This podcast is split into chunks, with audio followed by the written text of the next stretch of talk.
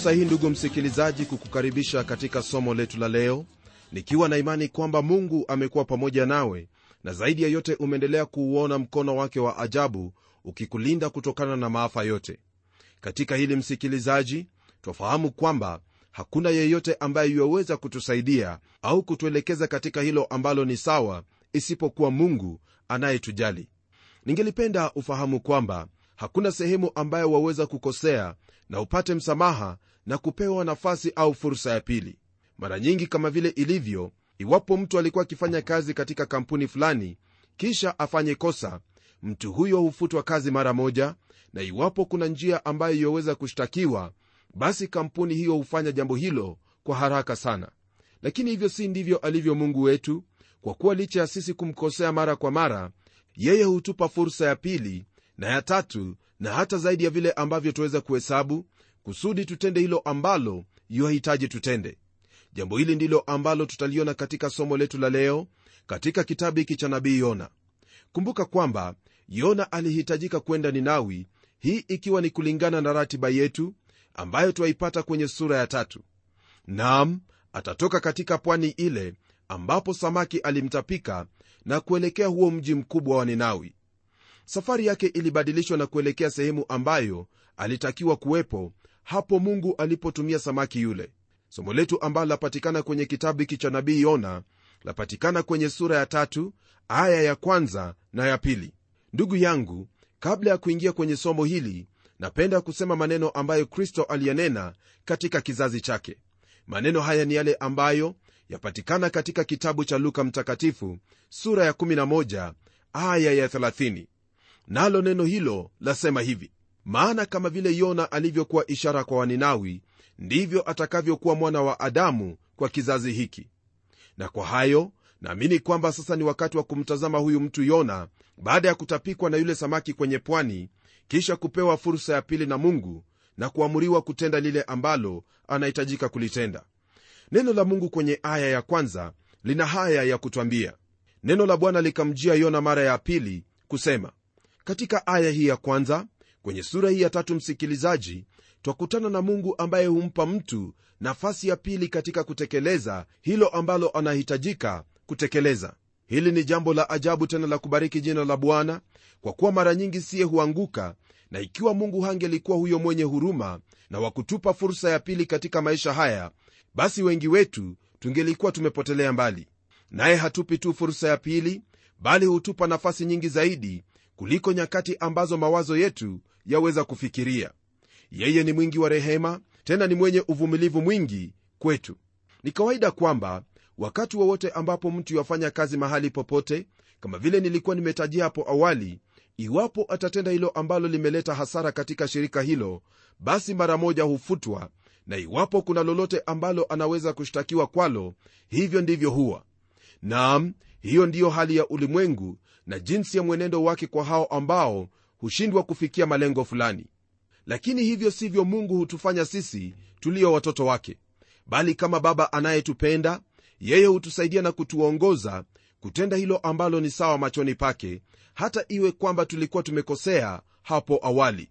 Mkumbuke petro alikosea kwa kumkana kristo lakini alipotubu alifanyika baadaye kuwa kati ya hao ambao walihesabiwa kuwa nguzo katika kanisa la wakati ule. Pamoja na petro kuna huyu ambaye wafahamu habari zake yaani yakobo. Katika kile kitabu cha mwanzo yakobo alikosea mara kwa mara hata kufikia kiwango cha kumwaibisha mungu. Lakini mungu hakumtupilia mbali licha ya kuwa yakobo alikuwa ni mtu mjanja mwenye uwerevu mwingi ambaye alijaribu kuishi kwa njia yake mwenyewe akitumia akili zake tokea utotoni mwake hadi alipokwenda kuishi na mjomba wake labani. Hata hivyo alimpata labani kuwa ni mtu aliyekuwa mjanja kumliko na siku moja ikambidi aondoke na kutoroka huku mjomba wake akimfukuza. Yakobo alimkasirisha babake mkwe pamoja na ndugu yake esau hapo aliponyakua baraka yake. Ila katika haya yote haikuwa radhi kuendelea kwa jinsi hiyo kwa kuwa alikuwa ni mtu wa mungu. Alitaka sana kama wengi wetu kumtumikia mungu lakini lile ambalo alifanya badala yake halikuwa sawa hata kidogo. Iwapo ungelikuwa katika nafasi ya kubadili mambo basi nina uhakika kwamba ungelimwondosha yakobo na kumpata mtu mwingine badala yake. Lakini mungu hakufanya hivyo na wala hakuwa na wazo kama hilo. Alipofika penieli mungu alikutana naye na hapo wakamenyana mieleka usiku kucha. Mara nyingi umewasikia watu wakisema kwamba yakobo alimenyana na mungu mieleka lakini msikilizaji wangu yakobo hakumenyana na mungu hata kidogo kwani wakati huo babake mkwe alikuwa akimfuata nyuma sio kwa wema bali ilikuwa ni kwa ubaya. Na mbele yake alikuwepo esau ambaye pia hakuwa na nia njema kwake. Ukweli wa mambo ni kwamba sidhani kuwa yakobo alikuwa akitazamia kumenyana tena kwani alikuwa tayari amechoka kukimbia na alikuwa na shida za kutosha kwenye kapu lake. Kwa hivyo ni mungu ndiye aliyemenyana naye mieleka wakati ule pale penieli. Usiku huo ilimbidi yakobo kujifunza jambo ambalo hakuwa amejifunza toka utotoni mwake. Mungu alimgusa katika uvungu wa paja lake kabla ya kumshinda. Naye yakobo alipoona kwamba anashindwa alimshikilia ili ambariki.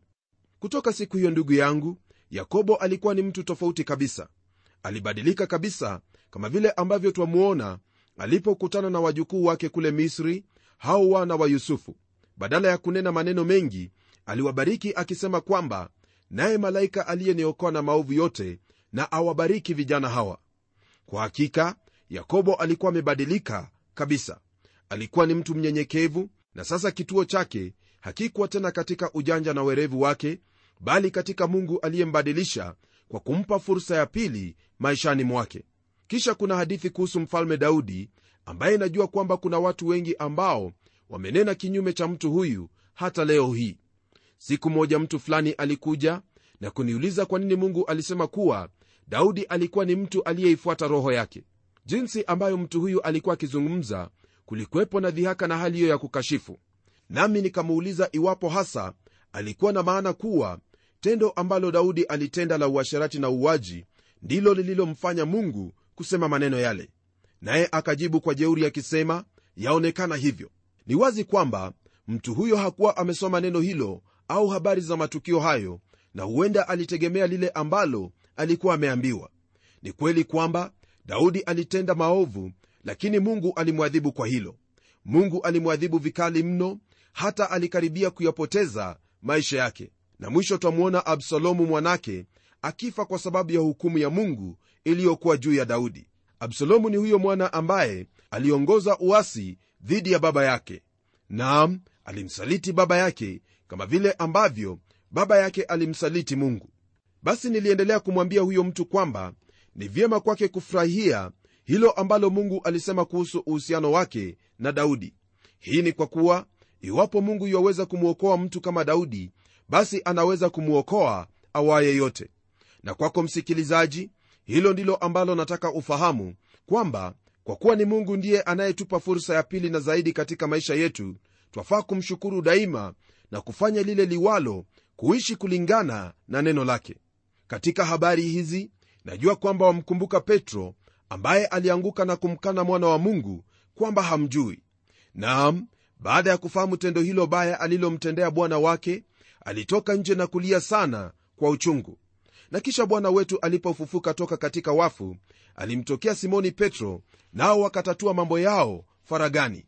Taarifa hiyo ndiyo ambayo waipata katika kile kitabu cha injili ya yohana sura ya 21 kuanzia aya ya kwanza hadi ile aya ya 17 nitakuuliza usome habari hizo ili ufahamu kwamba mungu hawatupilii watu mbali mradi wamrudie na kutubu hayo maovu ambayo walikuwa wameyatenda ikiwa wewe ni mtoto wa mungu rafiki yangu na umeingia au kuangukia katika dhambi fahamu kwamba waweza kurudi kwake kwa ukunjufu wa moyo na kweli.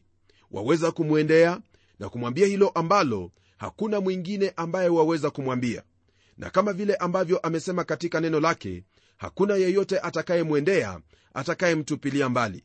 Daima moyo na mikono yake mungu ni wazi kumpokea huyo ambaye hutubu na kumrudia kama inavyodhihirika katika historia hasa kwenye biblia. Kuna mtu mwingine ambaye pia alikosea lakini akapata nafasi ya pili naye jina lake ni yohana marko. Hili lilitendeka wakati ambapo alikwenda katika safari ya umishonari katika ushirika wa paulo pamoja na barnaba. Lakini alifikia sehemu fulani naye akashindwa na hivyo akarudi nyumbani. Barnaba aliyejulikana kwa jina lingine kama mwana wa faraja alitaka kumchukua tena kwenye safari nyingine kwa kuwa alikuwa amemsamehe hilo alilolitenda wakati ule lakini paulo hakutaka kwenda naye. Hata hivyo baada ya muda ilimbidi paulo kubadili nia yake kumuhusu yohana marko kwa kuwa kwenye kitabu cha timotheo wa pili sura ya 4 aya ya 11 paulo anamwagiza timotheo kwa kumwambia kwamba amtwae marko maana anamfaa kwa utumishi. Yohana marko alipata nafasi ya pili katika utumishi. Jambo hili ni jambo ambalo la kutia moyo ili uendelee kumtafuta mungu hata katika nyakati hizo ambazo ni ngumu. Habari hizi ambazo twapata kumuhusu yona ni funzo kuu jinsi ambavyo mungu anahusika katika maisha ya kila mtoto wake. Hasa hii ikiwa ni wakati huo ambapo huyo ambaye amemwamini kristo ametenda dhambi na kutanga mbali na mapenzi yake.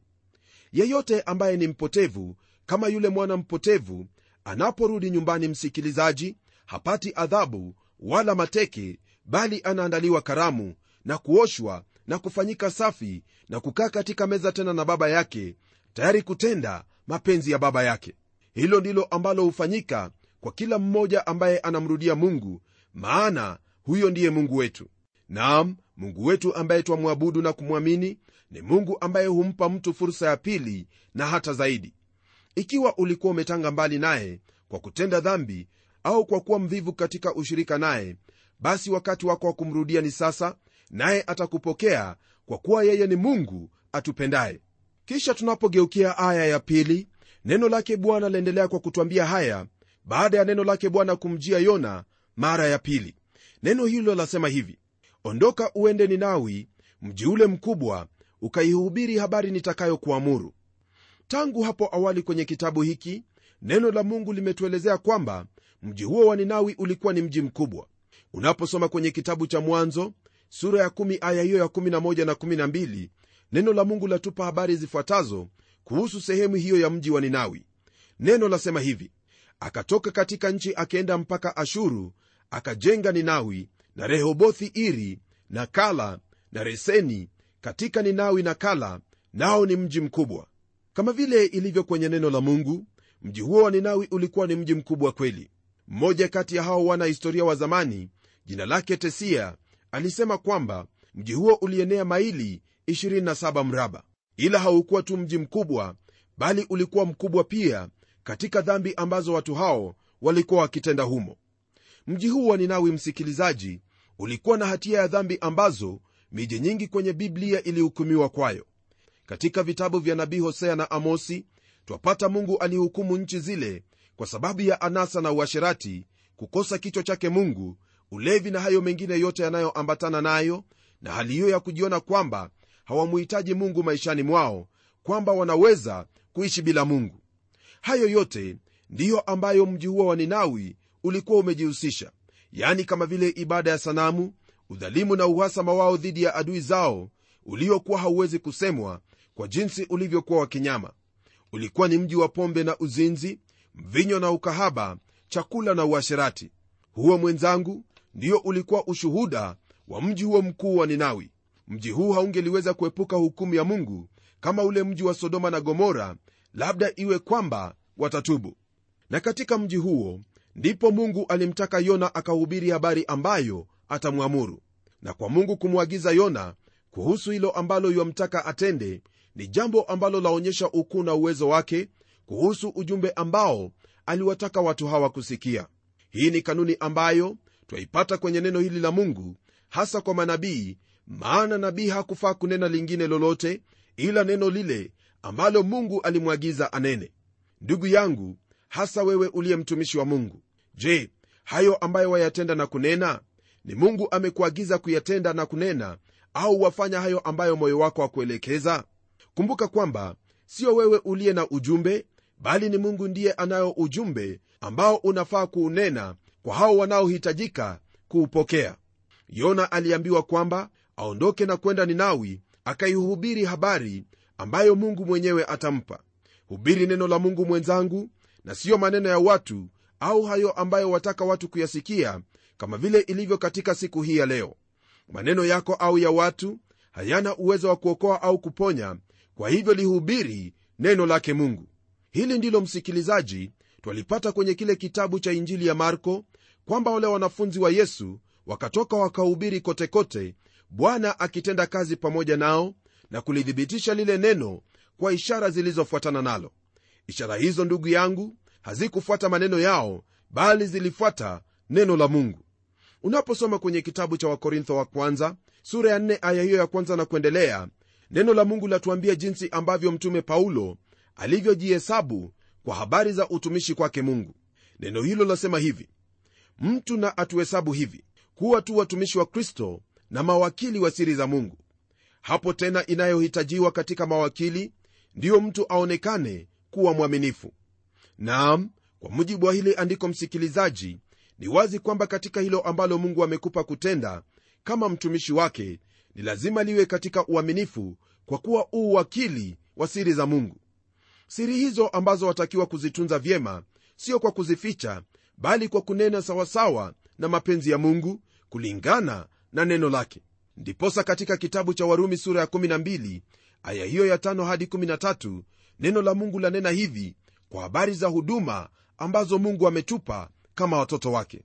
Sehemu hiyo yatuambia hivi vivyo hivyo na sisi tulio wengi tu mwili mmoja katika kristo na viungo kila mmoja na mwenzake basi kwa kuwa tuna karama mbalimbali mbali, kwa kadiri ya neema tuliyopewa ikiwa unabii tutoe unabii kwa kadiri ya imani ikiwa huduma tuwemo katika huduma yetu mwenye kufundisha katika kufundisha kwake mwenye kuonya katika kuonya kwake mwenye kukirimu kwa moyo mweupe mwenye kusimamia kwa bidii na mwenye kurehemu kwa furaha. Rafiki yangu haya ambayo tumeyasoma kwenye neno lake bwana ni yale ambayo iwapo mungu amekupa kama karama maishani mwako ni lazima kutenda kulingana na matakwa yake ambayo ni wazi kabisa.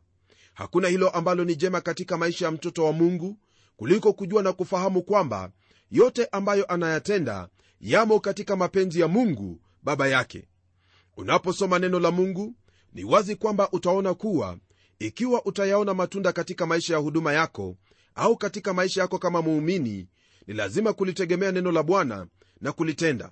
Maana hiyo ndiyo kanuni ambayo mungu ameiweka daima kwa ajili yetu. Mpendwa hakuna njia nyingine ambayo waweza kufurahia maisha yako katika kristo ila katika kulitii neno hili jambo ambalo biblia imerudia kulisema mara kwa mara. Bwana na mwokozi wetu yesu kristo alipokuwa akinena na wanafunzi wake aliwaambia kwamba ni lazima kukaa katika neno lake ili wawe na matunda yatakayompendeza mungu kwa kuwa pasipo kukaa katika neno lile basi hawataweza lolote.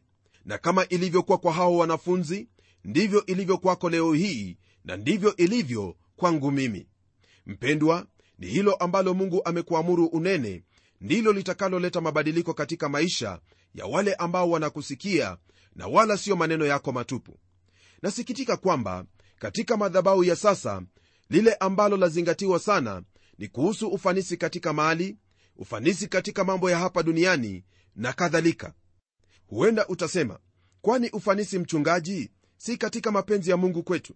La sina maana ya hiyo hata kidogo bali kile ambacho nataka ufahamu ni kwamba injili ya kristo siyo ufanisi peke yake. Kuna mambo mengi tu ambayo yanahusu injili ya kristo nayo ufanisi ni baadhi ya hayo machache ambayo ni baadhi ya yale machache ambayo yanapatikana katika injili yake yesu kristo.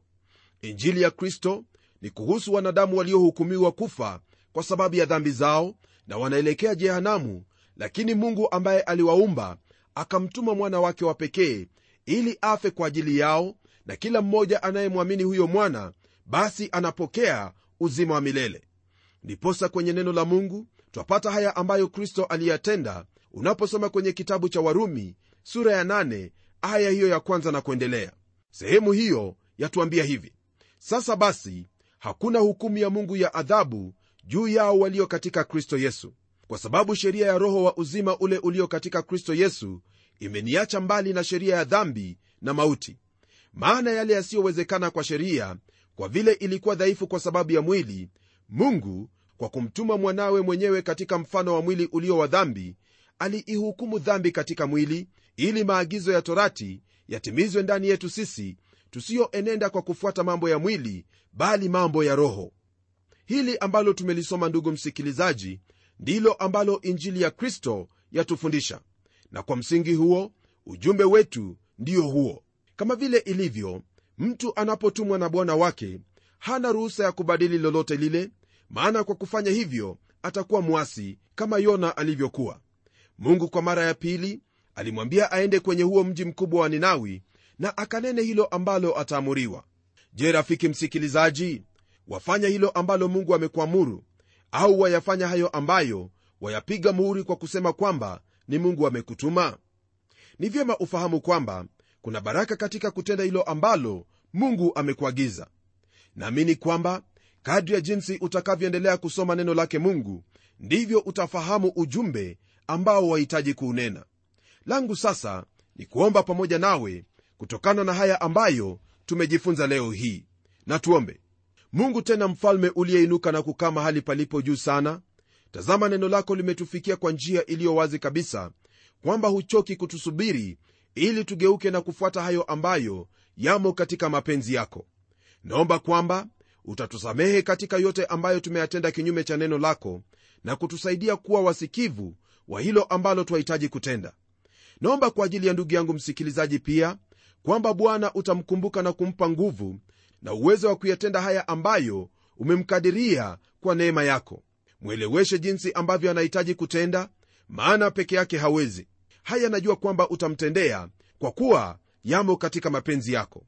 Naomba kwa imani nikijua kwamba tayari umeyatenda kwa utukufu na sifa ya jina lako kwa kuwa ni kwa njia ya yesu kristo aliye bwana na mwokozi wetu amen.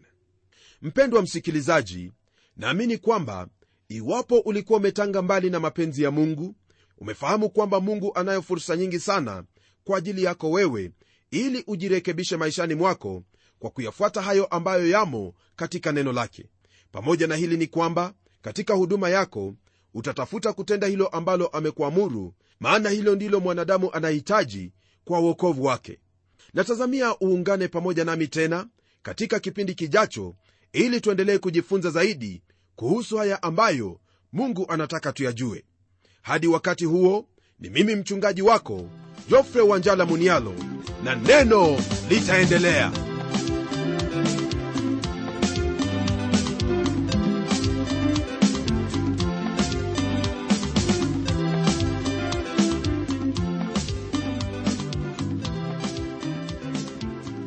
matumaini yangu ya kwamba umebarikiwa na hilo neno la bwana na uko tayari kutuuliza maswali yako. Hebu tuandikie ukitumia anwani ifuatayo.